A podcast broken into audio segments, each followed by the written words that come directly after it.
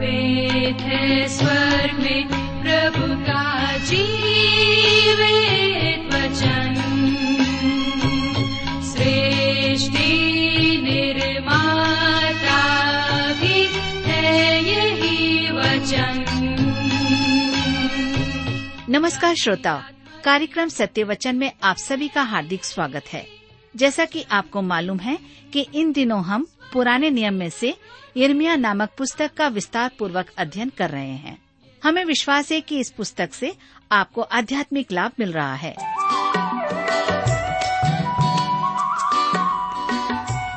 मित्रों, आइए आप मेरे साथ यिर्मयाह की पुस्तक उसके अड़तालीस अध्याय को निकाल लीजिए। जी हाँ, अध्याय अड़तालीस में मोआब की भविष्यवाणी है। आज मोआब का नामो निशान तक नहीं है, अर्थात निशान तक मिट गया है। हम यिर्मयाह की पुस्तक अड़तालीस अध्याय उसके बयालीस पद में पढ़ते हैं, जहाँ पर इस प्रकार से लिखा हुआ है, और मोआब ऐसा तितर बितर हो जाएगा कि उसका दल टूट जाएगा, क्योंकि उसने यहोवा के विरुद्ध बड़ाई मारी है। यर्दन के पूर्वी तट पर उपस्थित जॉर्डन देश मोआब के क्षेत्र में ही बसा हुआ है। परमेश्वर का व्यवहार उनके साथ अभी समाप्त नहीं हुआ है। मैं एक भी मोआबी को नहीं जानता कि वह कहाँ है, परंतु परमेश्वर जानता है। यिर्मयाह की पुस्तक अड़तालीस अध्याय के सैतालीस पद में हम पढ़ते हैं, लिखा है, तो भी यहोवा की यह वाणी है कि अंत के दिनों में मैं मोआब को बंधुआई से लौटा ले आऊंगा। मोआब के दंड का वचन यहीं तक हुआ। मेरे प्रियो, परमेश्वर अंत के दिनों में मोआब को बंदी बनाएगा। प्रभु राज के समय वे लोग होंगे। यिर्मयाह के युग में मोआब से आशा करना व्यर्थ था, क्योंकि वे भी भावी संकट में थे। जी हाँ, यहाँ पर अब अध्याय अड़तालीस समाप्त होता है और हम अपने अध्ययन को अध्याय उनचास से जारी रखेंगे। इस अध्याय का विषय है इस्राएल के पड़ोसी देशों के लिए भविष्यवाणी।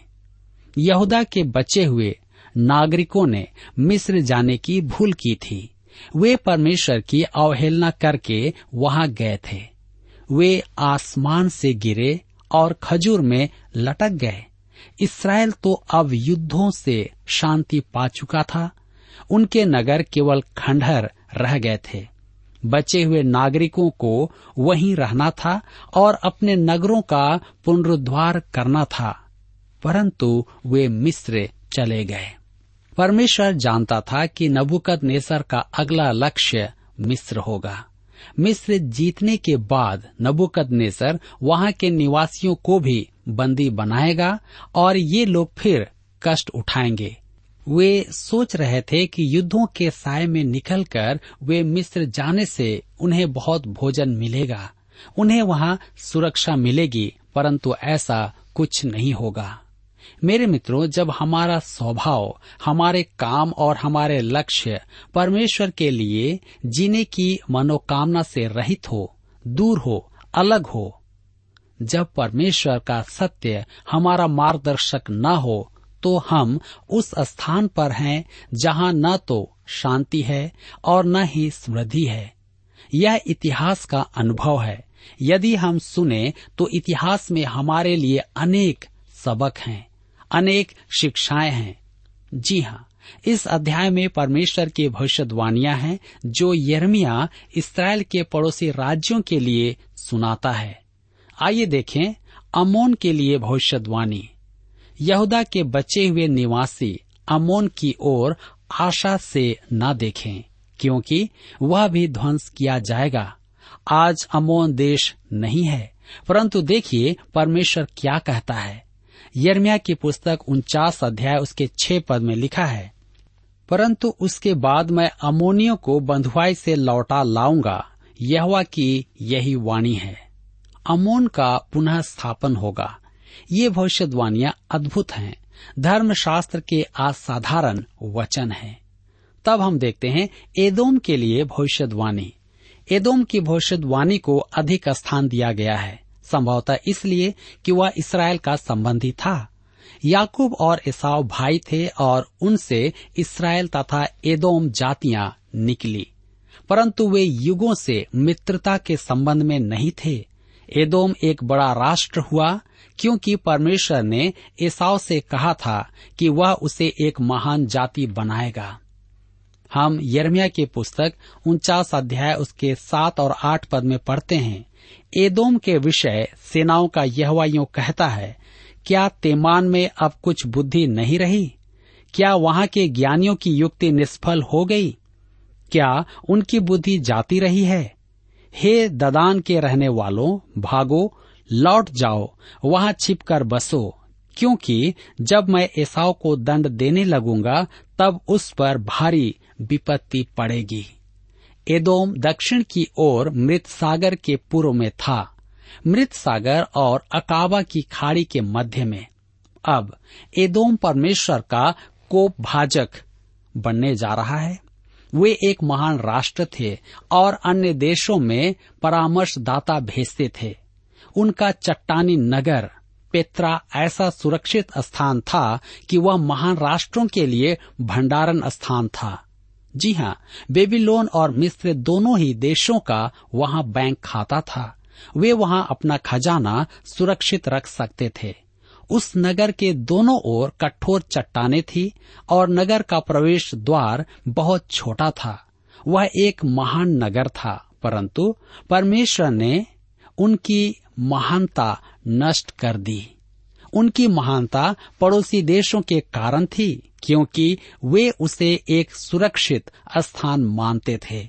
यिर्मयाह की पुस्तक उनचास अध्याय के तेरह पद में लिखा है, क्योंकि यहोवा की यह वाणी है, मैंने अपनी सौगंध खाई है कि बुसरा ऐसा उजड़ जाएगा कि लोग चकित होंगे और उसकी उपमा देकर निंदा किया करेंगे और शाप दिया करेंगे और उसके सारे गांव सदा के लिए उजाड़ हो जाएंगे।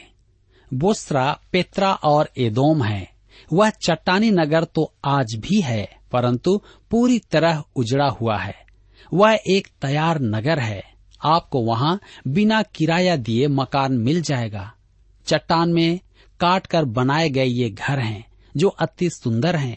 वहाँ आपसे किराया लेने के लिए कोई नहीं आएगा। वहाँ आपको कोई मकान नहीं बेचेगा। परंतु मैं आपको चिता देना चाहता हूँ कि आप वहाँ अधिक समय तक रह नहीं पाएंगे। जर्मनी ने वहाँ उपनगर बसाने का प्रयास किया था, परंतु जो लोग वहाँ रहने के लिए भेजे गए थे वे शीघ्र ही विसर्जित हो गए। यिर्मयाह की पुस्तक उसके उनचास अध्याय और सोलह पद में लिखा है, हे चट्टान की दरारों में बसे हुए, हे पहाड़ी की चोटी पर किला बनाने वाले, तेरे भयानक रूप और मन के अभिमान ने तुझे धोखा दिया है। चाहे तू उकाब के समान अपना बसेरा ऊंचे स्थान पर बनाए, तो भी मैं वहां से तुझे उतार लाऊंगा। यहोवा की यही वाणी है। मेरे मित्रों, एदोमियों का सबसे बड़ा पाप घमंड था। उन्हें इसी का दंड मिला। उनका स्थान अद्भुत रीति से सुरक्षित था। उनका प्रवेश द्वार एक तंग घाटी था जिसकी लंबाई डेढ़ किलोमीटर थी। वह एक घाटी में बसा था। वह देश एक हजार वर्ष से अधिक वहां था। उसके बाद अरबों ने वहां वास किया। यूनानियों ने दो बार उसे जीतने का प्रयास किया, परंतु वह हार गए, उसमें सफल नहीं हुए। हवाई जहाज के आने तक वह आधुनिक मानव के लिए पहुंच से बाहर था। हम वहां नहीं जा सकते हैं। बहुत कम लोग जाते हैं। वास्तव में वह एक अति उत्तम स्थान है। मेरे प्रियो, वह नगर बेबीलोन, मिस्र, यूनान और रोम द्वारा प्रभावित था, जो उनकी शिल्प कला में प्रकट होता है और वस्तुकला तथा अवशेषों से उजागर होता है। परमेश्वर ने एदोम को दंड दिया और उसका पतन हुआ। उसके विषय परमेश्वर कहता है, जिसे हम यहेजकेल की पुस्तक में उसकी भविष्यवाणी में पाते हैं।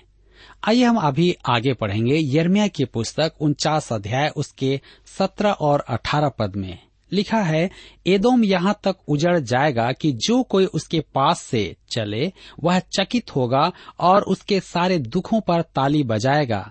यहोवा का यह वचन है कि जैसी सदोम और अमोरा और उनके आसपास के नगरों के उलट जाने से उनकी दशा हुई थी, वैसी ही उसकी दशा होगी। वहाँ न कोई मनुष्य रहेगा और न कोई आदमी उसमें टिकेगा। यह भविष्यवाणी ज्यों की त्यों पूरी हुई। वह नगर आज भी है, वहाँ कोई भी नहीं रहता। वह ध्वंस तो नहीं की जा सकती क्योंकि वह चट्टानों में बसी थी। परमेश्वर ने कहा कि उसमें कोई बसने ना पाएगा और आज ऐसा ही हुआ है। यदा कदा कोई अरब वहां अपना तंबू डालता है, परंतु अगले दिन वह वहां से चला जाता है। अरबों में तो अंधविश्वास है, परंतु जर्मन वासी तो अंधविश्वासी नहीं थे, वे भी वहां नहीं रुक पाए। परमेश्वर ने कहा है, वहां न कोई मनुष्य रहेगा और न कोई आदमी उसमें टिकेगा। वह एक बना बनाया नगर है, परंतु वह मनुष्य के रहने का स्थान न होगा। मेरे मित्रों, इसे यदि आप शोर देश की भविष्यवाणी के साथ रखें तो यह और भी अद्भुत हो जाती है। परमेश्वर ने कहा था कि सोर का मलबा खुरचकर उठा लिया जाएगा कि वहां कुछ न बचे, परंतु वह फिर बसेगा। आज वह एक बसा हुआ नगर है, जबकि पेत्रा ध्वंस नहीं हुआ है, परंतु वह आज निर्जन स्थान है। यिर्मयाह की पुस्तक उनचास अध्याय के बीस पद में लिखा है, देखो यहोवा ने एदोम के विरुद्ध क्या युक्ति की है और तेमान के रहने वालों के विरुद्ध कैसी कल्पना की है। निश्चय वह भेड़ बकरियों के बच्चों को घसीट ले जाएगा, वह चराई को भेड़ बकरियों से निश्चय खाली कर देगा। वह नगर निर्जन स्थान है और एदोम देश लोप हो गया है। आइए अब हम आगे बढ़ते हुए देखेंगे दमिश्क के लिए भविष्यवाणी। यिर्मयाह की पुस्तक उनचास अध्याय उसके तेईस और चौबीस पद में लिखा है, दमिश्क के विषय हमात और अर्पद की आशा टूटी है, क्योंकि उन्होंने बुरा समाचार सुना है। वे गल गए हैं, समुद्र पर चिंता है, वह शांत नहीं हो सकता। दमिश्क बलहीन होकर भागने को फिरती है, परंतु कपकपी ने उसे पकड़ा है, जच्चा किसी पीड़ा उसे उठी है। मेरे मित्रों, दमिश्क सबसे पुराना नगर है। अन्य नगर भी प्राचीन होने का दावा करते हैं, परंतु दमिश्क की बात अलग है। यह भविष्यवाणी दमिश्क के विनाश की है। वह नष्ट हुआ और उसका स्थान भी बदला, परंतु नाम नहीं बदला। आज वह नगर सीरिया देश की राजधानी है। केदार, हासोर और एलाम के लिए भी भविष्यवाणी की गई। केदार और हासोर दो अति समृद्ध स्थान थे। उनके विषय कहा गया था कि नबूकदनेस्सर उन्हें ध्वंस कर देगा और उसने ऐसा ही किया था। अब एलाव के लिए भविष्यवाणी को हम देखें।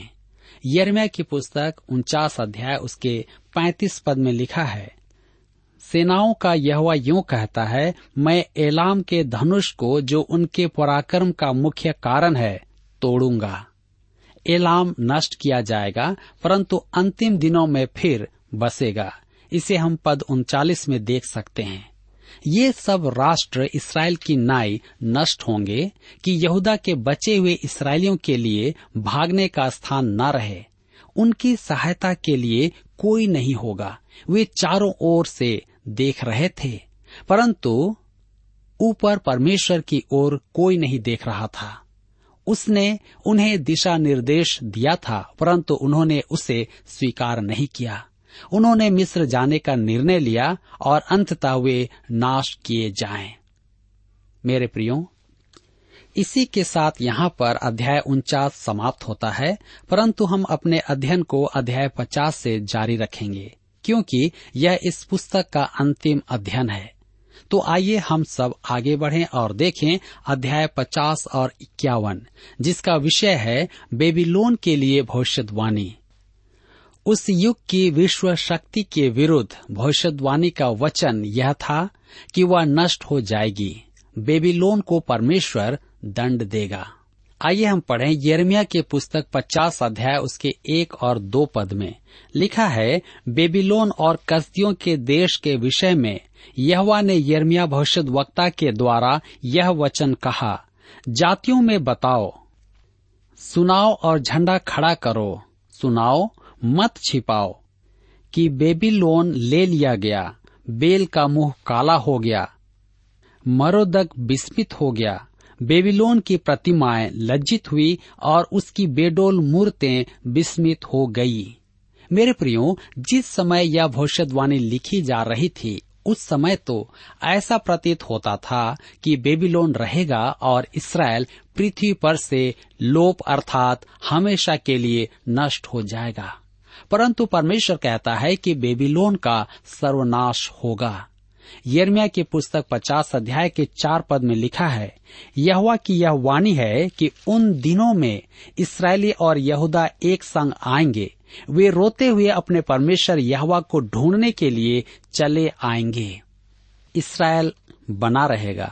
यह भविष्यवाणी उस समय की है जब इसराइल परमेश्वर की ओर फिरेगा, अर्थात अंतिम दिनों की ओर देखती हुई भविष्यवाणी है। परमेश्वर कहता है कि वह बेबीलोन को दंड देगा, वह मादी फारसी राजा द्वारा पराजित होगा।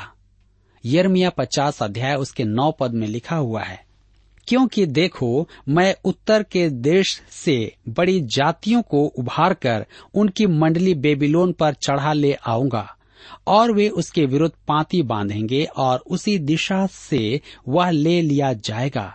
उनके तीर चतुर वीर के से होंगे, उनमें से कोई अकारथ न जाएगा। मादी फारसी राजा ने बड़ी ही चतुर युक्ति से बेबीलोन में प्रवेश किया था।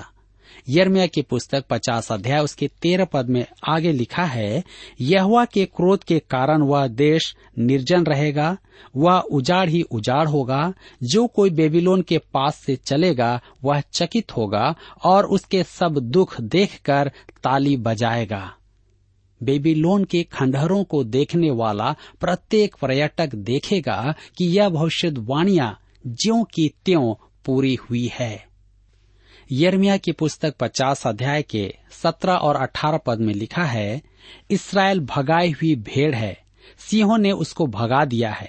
पहले तो अशूर के राजा ने उसको खा डाला और तब बेबीलोन के राजा नबूकदनेस्सर ने उसकी हड्डियों को तोड़ दिया है। इस कारण इसराइल का परमेश्वर सेनाओं का यहोवा यूं कहता है, देखो जैसे मैंने अशूर के राजा को दंड दिया था वैसे ही अब देश समेत बेबीलोन के राजा को दंड दूंगा। यहाँ पर बेबीलोन का विनाश अकस्मात होगा, अचानक होगा, जिसकी वे आशा भी नहीं करेंगे। यिर्मयाह की पुस्तक पचास अध्याय उसके चौबीस पद में हम पढ़ते हैं, हे बेबीलोन, मैंने तेरे लिए फंदा लगाया और तू अनजाने उसमें फंस भी गया। तू ढूंढ कर पकड़ा गया है क्योंकि तू यहोवा का विरोध करता था। दानियल की पुस्तक उसके अध्याय पांच में हमें इसका वृतांत दिया गया है। आगे हम पढ़ते हैं यिर्मयाह की पुस्तक पचास अध्याय के छब्बीस पद में लिखा है, पृथ्वी की छोर से आओ और उसकी बखारियों को खोलो, उसको ढेर ही ढेर बना दो, ऐसा सत्यानाश करो कि उसमें कुछ भी ना बचा रहे। आप यहाँ पर देख सकते हैं कि बेबीलोन मलबे का ढेर बना हुआ है, उसका सर्वनाश हो गया है। यिर्मयाह की पुस्तक पचास अध्याय के अट्ठाईस पद में लिखा है, सुनो बेबीलोन के देश में से भागने वालों का सा बोल सुनाई पड़ता है, जो सियोन में यह समाचार देने को दौड़ आते हैं कि हमारा परमेश्वर यहोवा अपने मंदिर का बदला ले रहा है। बेबीलोन के विनाश का समाचार सियोन में सुनाया जाता है। यिर्मयाह पचास अध्याय उसके अड़तीस से चालीस पद में हम पढ़ते हैं, जहाँ पर लिखा है, उसके जलाशयों पर सूखा पड़ेगा और वे सूख जाएंगे, क्योंकि वह खुदी हुई मूर्तों से भरा हुआ देश है और वे अपनी भयानक प्रतिमाओं पर बावले हैं।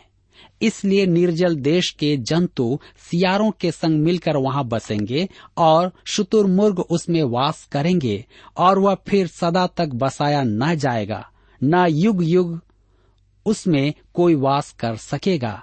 यहोवा की यही वाणी है कि सदोम और अमोरा और उनके आसपास के नगरों की जैसी दशा उस समय हुई थी जब परमेश्वर ने उनको उलट दिया था, वैसी ही दशा बेबीलोन की भी होगी, यहाँ तक कि कोई मनुष्य उसमें न रह सकेगा और न कोई आदमी उसमें टिकेगा। बेबीलोन के विनाश को सदोम और अमोरा के विनाश से जोड़ा गया है। यिर्मयाह की पुस्तक पचास अध्याय के बयालीस पद में लिखा है, वे धनुष और बर्छी पकड़े हुए हैं, वे क्रूर और निर्दय हैं, वे समुद्र के समान गरजेंगे और घोड़ों पर चढ़े हुए तुझ बेबीलोन की बेटी के विरुद्ध पाती बांधे हुए युद्ध करने वालों के समान आएंगे। ध्यान दीजिए कि जब मादी राजा गोब्रियास ने बेबीलोन नगर में प्रवेश किया तब ऐसा ही हुआ था। मेरे मित्रों, यहाँ पर अध्याय पचास समाप्त होता है और अब हम अपने अध्ययन में आगे बढ़ते हुए अध्याय इक्यावन से अपने अध्ययन को जारी रखेंगे। अध्याय इक्यावन में भी बेबीलोन के विनाश अर्थात परमेश्वर के दंड की भविष्यवाणी है। यिर्मयाह की पुस्तक इक्यावन अध्याय उसके छह से आठ पद में हम पढ़ते हैं, लिखा है, बेबीलोन में से भागो, अपना अपना प्राण बचाओ, उसके अधर्म में भागी होकर तुम भी न मिट जाओ, क्योंकि यह यहोवा के बदला लेने का समय है, वह उसको बदला देने पर है। बेबीलोन यहोवा के हाथ में सोने का कटोरा था, जिससे सारी पृथ्वी के लोग मतवाले होते थे, जाति जाति के लोगों ने उसके दाख मधु में से पिया, इस कारण वे भी बावले हो गए। बेबीलोन अचानक ले ली गई है और नष्ट की गई है, उसके लिए हाय हाय करो, उसके घावों के लिए बलसान औषधि लाओ, संभव है वह चंगी हो सके।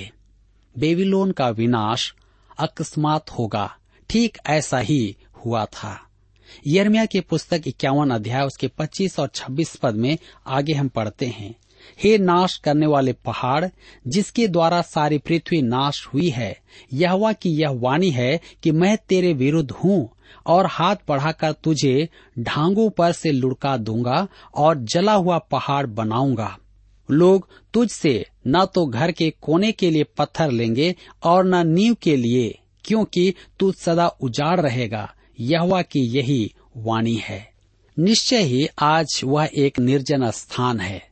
तब हम आगे पढ़ते हैं यिर्मयाह की पुस्तक इक्यावन अध्याय उसके छत्तीस और सैंतीस पद में, इसलिए यहोवा कहता है, मैं तेरा मुकदमा लड़ूंगा और तेरा बदला लूंगा, मैं उसके ताल को और उसके सोतों को सुखा दूंगा, और बेबीलोन खंडहर और गीदड़ों का वास स्थान होगा, और लोग उसे देखकर चकित होंगे और ताली बजाएंगे और उसमें कोई न रहेगा।